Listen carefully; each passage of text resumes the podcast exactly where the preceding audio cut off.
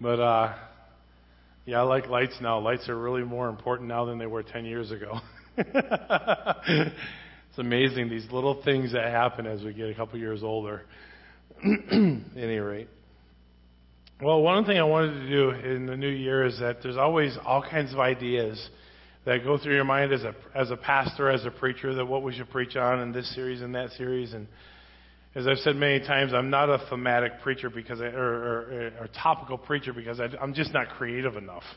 And uh, I always have these little ideas, but it's best for me just to go through something. But I'm not quite ready for that yet because I have about three things I've praying through.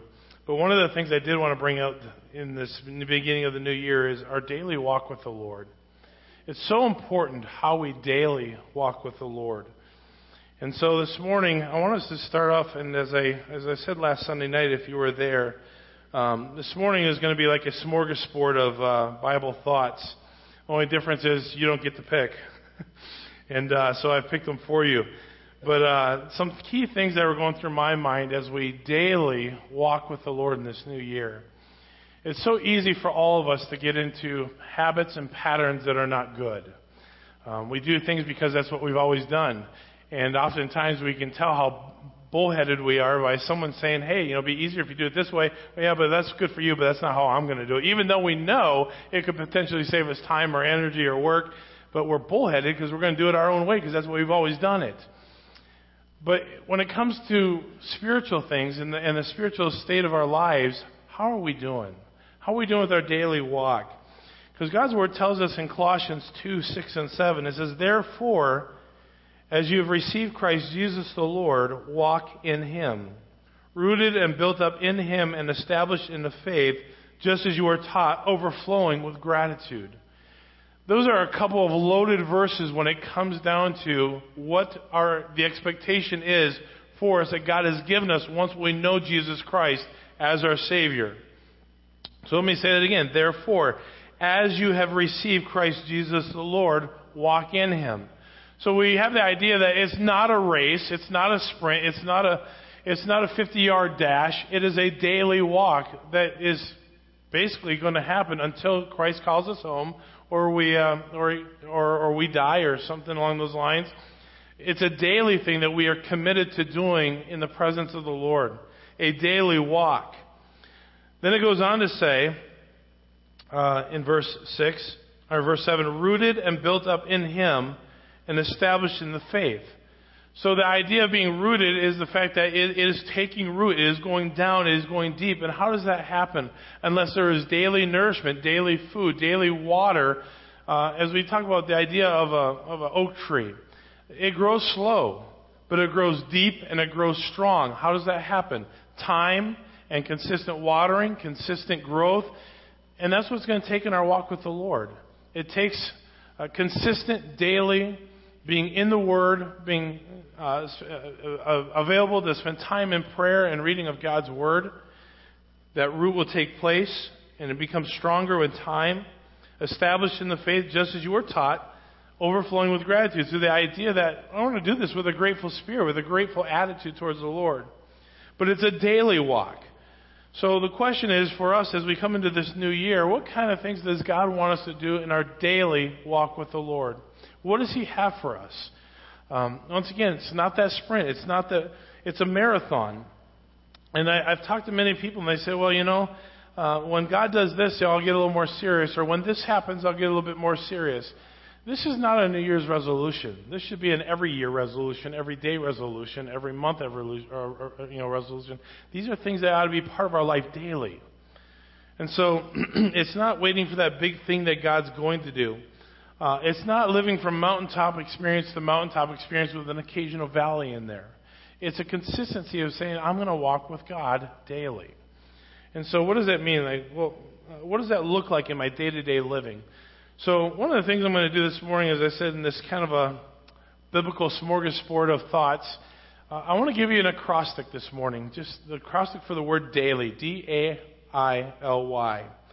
So, D A I L Y. So, this morning, we're going to look at what each of these letters stand for and some verses that go along with that. But as we wake up every morning as we choose to live for the Lord, these are some things I believe that God would have for us to do daily as we begin this new year and living it for Him. The first one is the letter D. And what I want to put with this letter D is to die to self. To die to self. That is so contrary to what this world promotes. It's contrary to what everyone around us wants us to do. We look for the job that is better. We look for the job that helps me. We look for everything around us that helps me become what I want to be. But that's contrary to what God has for us. I believe that God would have for every one of us to die daily to self. So I want to give you a couple of scriptures to go with us. And the first one is in 1 Corinthians chapter 15 and verse 31.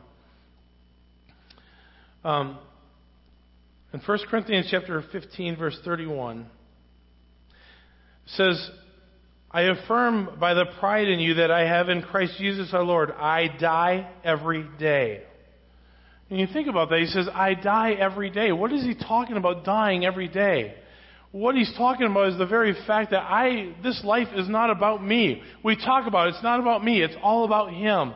But yet everything we do in life revolves around what pleases us, what helps us, what satisfies us, what, you know, basically, in, in essence, what takes care of what I want to happen in my life.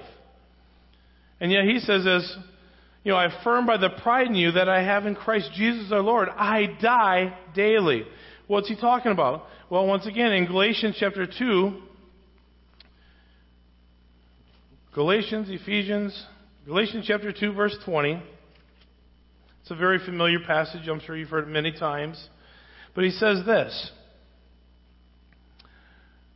And I no longer live, but Christ lives in me. The life I now live in the body, I live by faith in the Son of God who loved me and gave himself for me. In other words, he says, when you look at me, I don't want you to see Paul. I don't want you to see what Paul is doing. I don't want you to see what Paul is saying. I want you to see a picture of Jesus Christ as you look this direction. So he said, I have died to self. I die daily, he says.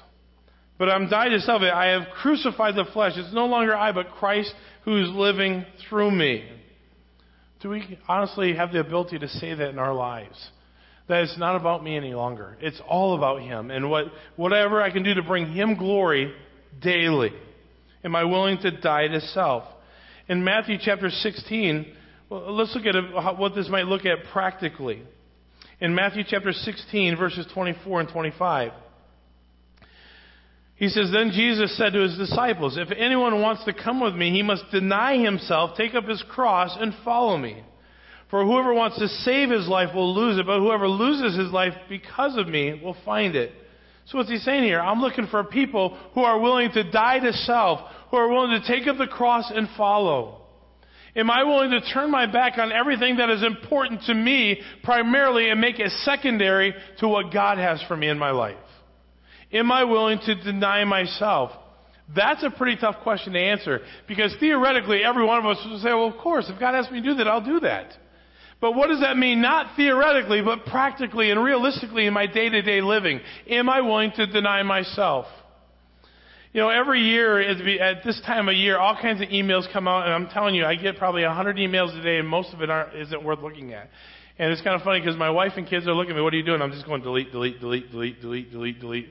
You know, it's just, I get so many every day. And a lot of them are basically asking for stuff for the new year. They're wanting you to commit to doing this program in the new year and buying this material for the church in the new year. And all these different requests that, that come across our, our, our computers and so forth. But oftentimes, one of them, many of them will be kind of cushioned in this phrase. Would you be willing to give up a cup of Starbucks once a week for this next year and give what you would have given to Starbucks to this cause? I'll say it sounds simple enough if you went to Starbucks. But what's your Starbucks? What is it that you make available to yourself every week or every month that possibly God would want you to give up to give to this cause or to, to make God's work go forward in, in a certain way? What is it that, that we would be willing to deny ourselves to accomplish more for the cause of Christ? Is it a Starbucks? Is it a Tim Hortons? Is it a, you know, whatever? Fill in the blank. What is it that you live for? But he says, listen, if anyone wants to come with me, he must deny himself, take up his cross, and follow me. If we're worrying about saving our life, you're going to lose it. But whoever willingly lays it down will find it. That's what he wants from us. Or is there a willingness to follow him? Back in Galatians chapter 5 and verse 24. Galatians chapter 5 and verse 24 says this. Now those who belong to Christ Jesus have crucified the flesh with its passions and desires. Since we live by the Spirit, we must also follow the Spirit. We must not become conceited, provoking one another, envying one another. What's he saying here? The fruit of the Spirit lives in within us, and we're crucifying the flesh. In other words, the idea behind crucifying is that we're putting to death our desires, our will, our selfish ambitions to follow what God has for us. And that's a daily thing. You say, well, I made that decision to follow Christ 20 years ago and I haven't changed. Right, but it's a daily surrendering. The whole idea behind dying to self is surrendering my will to His will. It's saying, God, I'll do whatever you want me to do, not what I want to do. He goes on in Romans chapter 6, right after the book of Acts, Acts, Romans chapter 6 and verse 4. He says, Therefore we were buried with him by baptism into death, in order that just in order that just as Christ was raised from the dead by the glory of the Father, so we too may walk in a new way of life. So what's the idea here? We talk about it often when we talk about baptism. Remember, we start off with this idea. If you are in Christ, walk in him. So the idea is this. If I've come to the place where I am a follower of Christ, I've placed my faith and trust in him, what, what is it saying here? Now I'm crucifying the flesh. I've put it to death. My life that I know, uh, knew of before Christ, that's no longer. As we say often, as we stand in the water, you are forming a what? Cross. What did Jesus do on the cross? He died. So as we go under the water, we are representing his what? His death. But Christ didn't stay in the grave. He came what? Up out of the grave and basically came back to life again. So here's the deal. When we are coming to Christ, as Jesus Christ works on our, on our heart, draws us to Himself, and we, we, we surrender to the first step of obedience after salvation, which is, obe- or, or, or, which is baptism, we are crucifying the flesh. We are putting to death the life that we had before Christ entered our life. That life is no more. That life is gone. It's in the past. That means I'm putting to death my desires, my will, to surrender to His will. And the whole idea behind all this is what? Surrender. Am I willing to give up? That's such a hard thing to do in our culture. Our culture demands that, hey, it's all about pleasing self. But that's the opposite of what God has for us. And then in John chapter 12 and verse 25.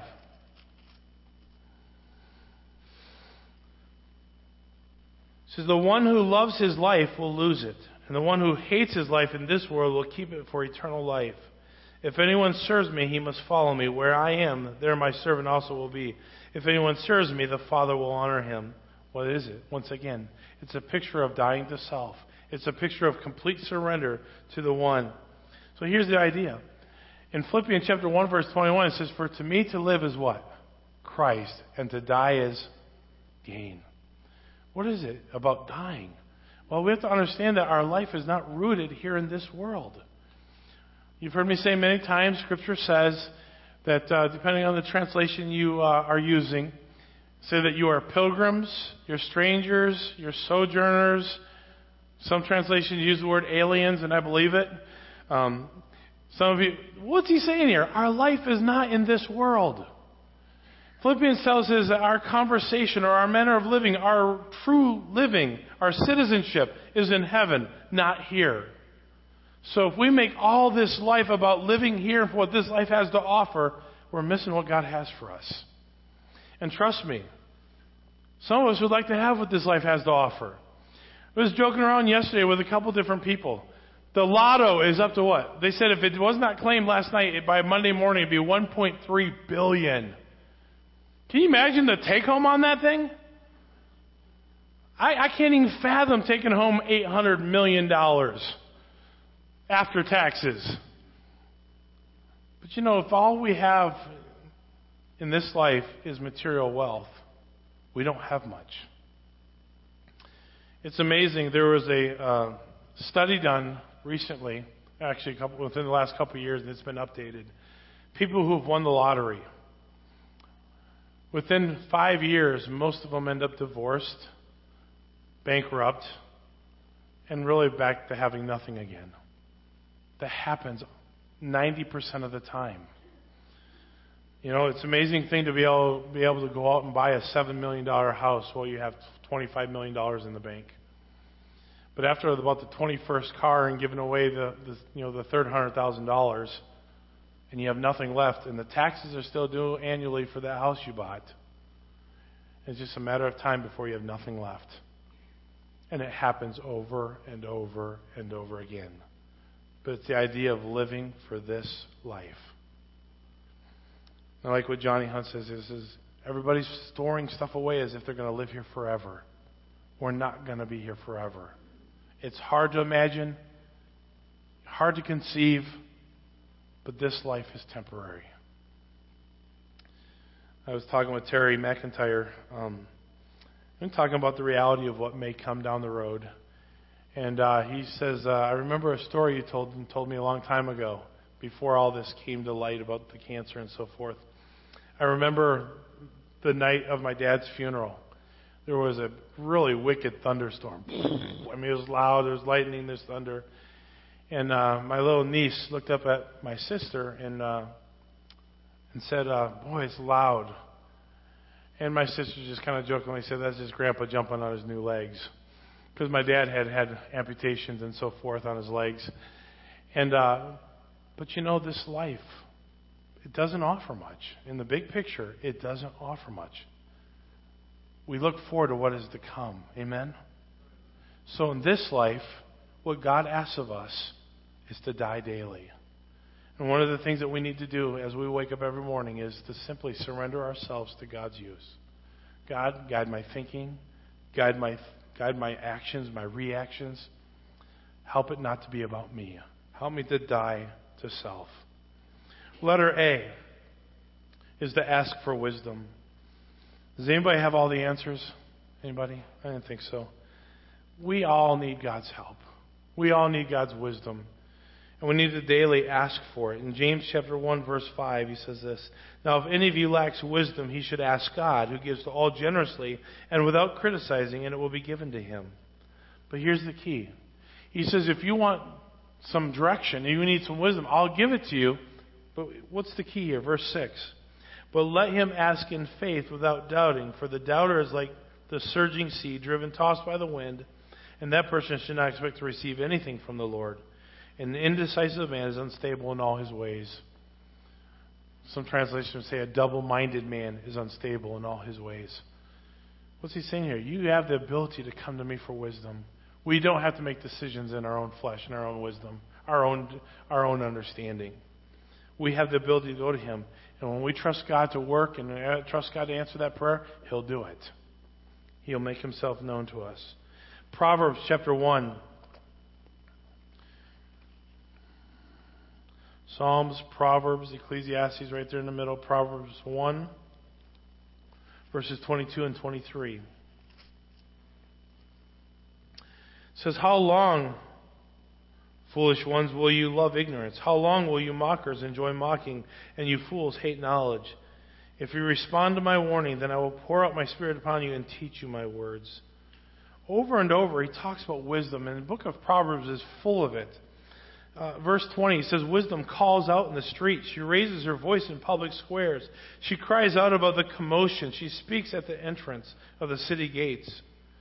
And yet, within the heart of man, there is a desire to cry out in ignorance when God says, I have wisdom available to you. And then he says in verse 24, Since I called out to you and you refused, you extended my hand and no one paid attention. He says, Man, this wisdom is available, and yet you refuse it. And then he goes back and tells us in verse 7 the fear of the Lord is the beginning of knowledge, but fools despise wisdom and discipline. I think every day we need to ask the Lord for wisdom every day, because I don't know about you, but there's situations that come up every day. How am I going to respond to this? In my flesh, I want to go this direction, but is that really the best direction? Maybe God has for me to go over here. God, I need your help. But it's daily, dying to self, and then asking God for wisdom for the decisions of that day. Then letter I, probably one of the most important things that we can do also, is intimacy with God. D, die to self. A, ask for wisdom. Ask God for wisdom. And letter I, intimacy with God. In the book of Jude, just a small book right before the last book of the Bible, right before Revelation, just a one page book called the book of Jude. Verse 21 says this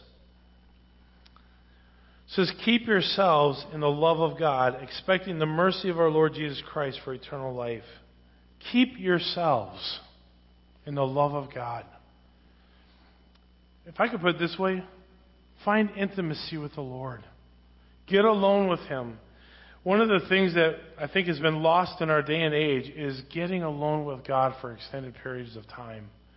Um, one of the things that those of you that went to the leadership seminar that we put on on that Saturday, one of the things that really stood out to me is how there are times when Jesus got alone and just prayed to his Father. And yet, in the busyness of our culture, in our day to day living, we don't take time. Um, I want to make it clear here. Sometimes we get the idea is like, well, I don't have time, Pastor, to do you know 30 minutes a day of Bible reading and 30 minutes a day of prayer. I'm not talking about that. I'm talking about once in a while getting alone with God and saying, God, I need you to speak to me. I need to hear your voice. God, I've got decisions to make, and I need to hear what, you th- what your thoughts are on this. And that doesn't happen like boom sometimes. Sometimes it does. But that's not most often the case. Most often it's not the idea that, well, I'm just going to throw up this Hail Mary prayer and God's just going to tell me what's going on. Sometimes God expects us to get alone with Him, to spend time with Him, to read His Word, to really gain the wisdom and the principles in His Word that will help me make the right choices and the right decisions. You know, oftentimes one of the things I like about hunting is that you get alone with God. It's a bonus if you can see a deer, and it's an extreme bonus if you have an opportunity to shoot one. But just getting out in nature, getting in a tree stand, and just I love smartphones for that reason. You can bring your Bible with you and you can read and you can pray. But those opportunities to just get alone with God, when's the last time we've done that? And become intimate with the Lord. To really know His heart and to know His mind. To take some time to read through the book of Psalms and just really get to know the heart of God. When's the last time we've done that? You see, we live in a microwave culture. We're in a hurry, you might get. You know, we don't have time to make a meal. You grab the leftovers, throw it in the microwave, and you, you know, instant meal. We live in a world of, in a culture of instant, you know, whatever. But the, the, but the problem with that is oftentimes we bring that into our spiritual walk with God too. A minute here, a Hail Mary prayer there. You know, I'm in trouble. I need God's. I need to, you know, you know, extend out to God just for this moment because I'm not sure what to do. But how often do we just get alone and spend time and pray? Don't let that be something of the past. Don't let that be something that's said of other people. Let's get intimate with the Lord and spend that time. In John chapter 15, if you would turn there. John chapter 15. There's a couple of key verses here. Verse 9 and 10 says, As the Father has loved me, I have also loved you. Remain in my hope. If you keep my commands, you will remain in my love, just as I have kept the Father's commands and remain in his love. The idea behind the word remain is the word abide. It's a consistent abiding, it's becoming one with. Are we doing that? As his children, as his people, are we abiding in him? Constantly with Him, seeking Him, letting Him speak to us. There's no shortcuts for that. It's not like you can read a book and say, okay, I got that done. Next. It's the idea of it's daily. It's daily communicating. In our relationships, how strong would our relationships be if we only communicated once in a while? you say, well, I've already got that. No, but seriously. How strong would your relationships be if you only communicated with your spouse every third, fourth, fifth day? If you know you got you got a third, fourth, fifth, tenth grader at home, but you only talk to them once every third, fourth, fifth day, how great would that relationship be? Why would it be any different with God? He wants to daily fellowship with us. He wants daily for us to be in communication with Him. It's us listening to God speak, and then God listening to us speak. Communication being two way. Are we taking the time to become intimate with the Lord in our relationship with Him? Then, letter L. Something we need to do daily die to self, ask for wisdom, become intimate with God, and then letter L. Love God and the brethren. You would, take your Bibles and turn to 1 John chapter 2.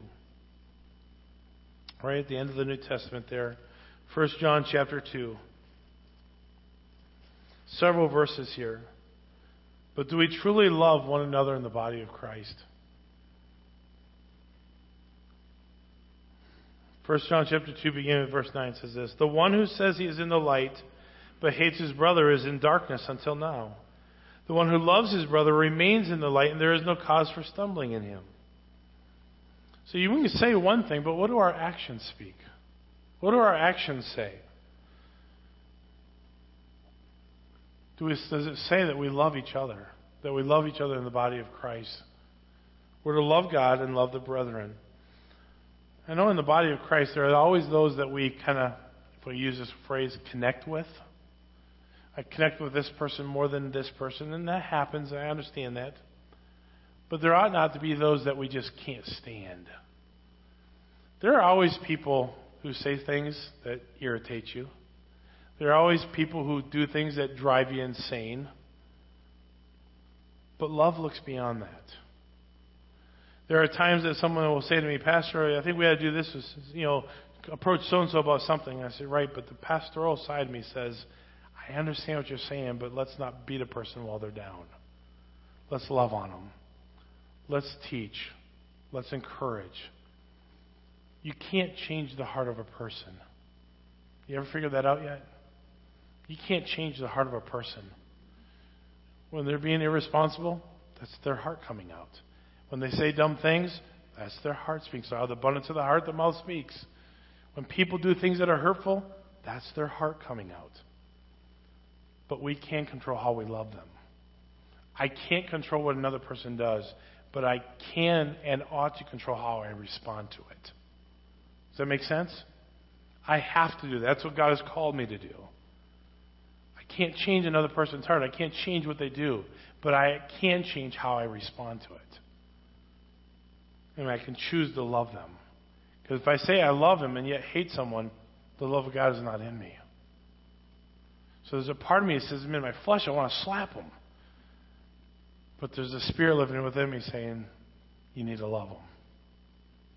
And that's the hard part sometimes. But once again, that gets back to the, letter, the first letter, D, dying to self. Because it's not about me whether or not you make me happy or not. My joy is not coming from you, it's coming from God. Whether or not I have peace is not from you, it's from God. Whether or not I'm satisfied with what's going on is not from you, it's from God. Because I've died to self. Am I willing to love the brethren? In chapter 4, verse 7, it says, Dear friends, let us love one another because love is from God. And everyone who loves has been born of God and knows God. So our love for one another gives credence to the fact that God's love resides in us. So, verse 7 there. Verse 8 The one who does not love does not know God because God is love. God's love was revealed among us. In this way, God sent his one and only Son into the world so that we might live through him. Love consists in this not that we love God, but that He loved us and sent His Son to be the propitiation for our sins. And, dear friends, if God loved us in this way, we also must love one another. Am I willing to have love for the brother? Despite what they may say, despite what they may do, am I willing to love them the way God expects me to love them? Not easy, but commanded of us. And so we surrender ourselves and our feelings To say, I'm going to love that person. I'm going to choose to love those people. Because that's what God expects of me. And in 1 Peter chapter 3 and verse 8.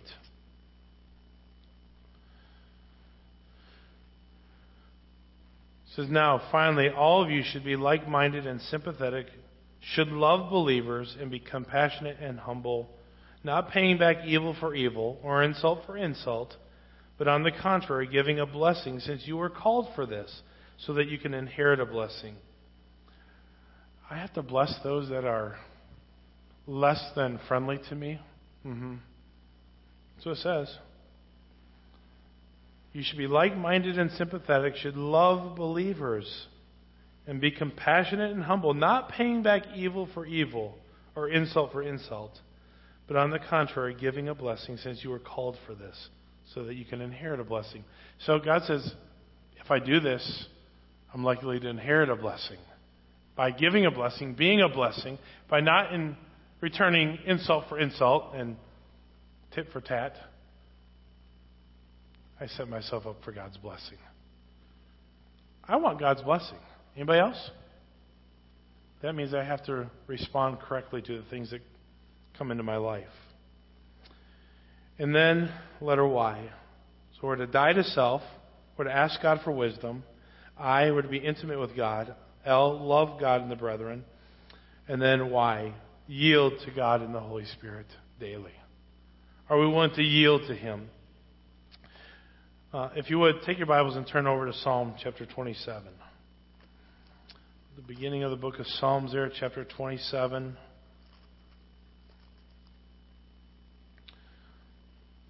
I love this. I love this psalm altogether, but there's a couple good verses in here. Psalm 27, verse 14.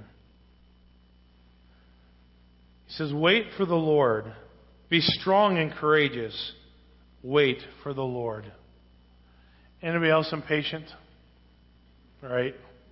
Those of you that didn't raise your hand, I know otherwise. We can be pretty impatient people. Are we willing to wait on the Lord? What I found in my own life, and maybe you found it to be true in your life, is that we're good at praying for things for a period of time. Someone says, Hey, Pastor, pray for me. And uh, I want to be honest about this. Anytime someone asks me to pray, immediately I will take time and pray. Immediately. Because I don't want to be that guy who says, Pastor says he's praying for me and then he didn't do it. I want to pray for those that request prayer. And I want to do it faithfully as much as I can. But when it comes to things in my own life, I'm really terrible at I have this need and I pray for it once or twice, and then tomorrow's a new day and I forgot about yesterday's prayer request. Anybody else like that? That was yesterday's prayer request. Today's a new day. I have different requests today. See, why is that? Because if we don't get immediate response, we either feel like, oh, God's not going to do it, or I'm just don't want to wait for it. I'll find another solution, a different solution, one that I can control. But to continuously pray and to continuously wait, that's not easy. Day after day, week after week, month after month, waiting on God. And sometimes it takes years. I've talked to people who've said that they've had a specific prayer, and it's been 10, 15, 20 years before God did, did, did something that was just drastically in response to what he was praying. Are we willing to wait? In Isaiah, here's a very familiar passage that talks about that.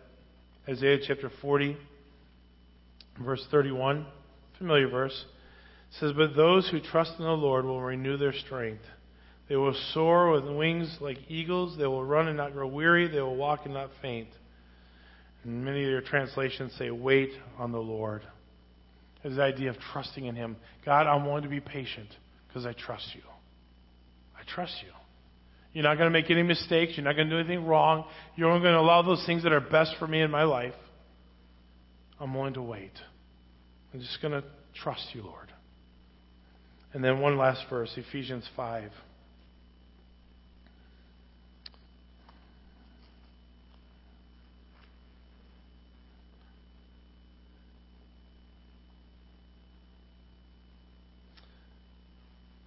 In our waiting, in our daily trusting of God,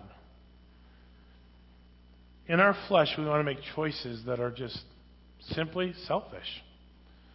We want to make decisions that affect the here and the now. We to make decisions that are fleshly. And he just says, if I could read this, verses 15 through 18.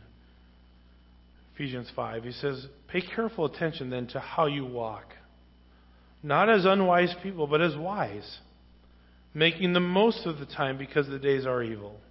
So don't be foolish, but understand what the Lord's will is. And don't get drunk with wine, which leads to reckless actions, but be filled with the Spirit. Being filled with the Spirit, saying, God, I don't want to respond in the flesh.